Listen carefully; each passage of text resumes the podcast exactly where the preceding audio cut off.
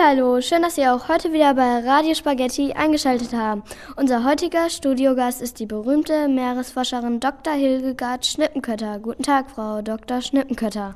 Grüß Gott. Frau Dr. Schnippenkötter, womit beschäftigen Sie sich gerade? Nun, ich erforsche die vielen Tiere und Pflanzen, die im Wasser leben. Aha, und äh, haben Sie denn auch schon so etwas wie Forschungsergebnisse? Oh ja, aufgrund meiner jahrelangen Forschung kann ich inzwischen mit an Sicherheit grenzender Wahrscheinlichkeit sagen, dass das Wasser für die Tiere, die im Meer sind, lebensnotwendig ist. Tatsächlich? Darüber hinaus haben wir herausgefunden, dass in den großen Meeren zwar viele große Tiere leben, aber dass dort auch das Zuhause von kleinen Tieren ist.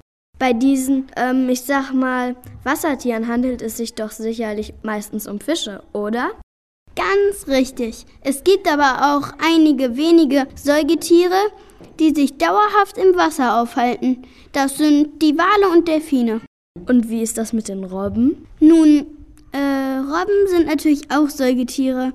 Auch sie leben im Wasser, allerdings nicht dauerhaft. Wie ist es denn mit der Ernährung? Was frisst so ein Meerestier?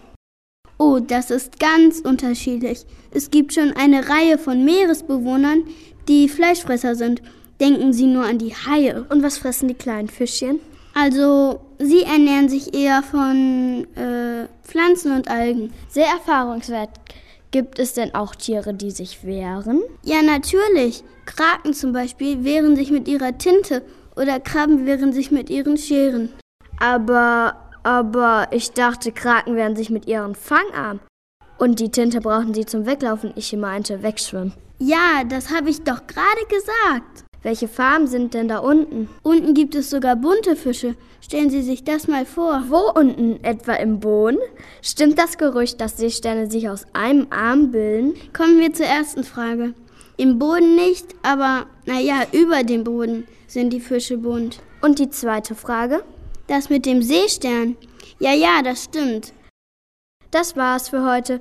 Tschüss.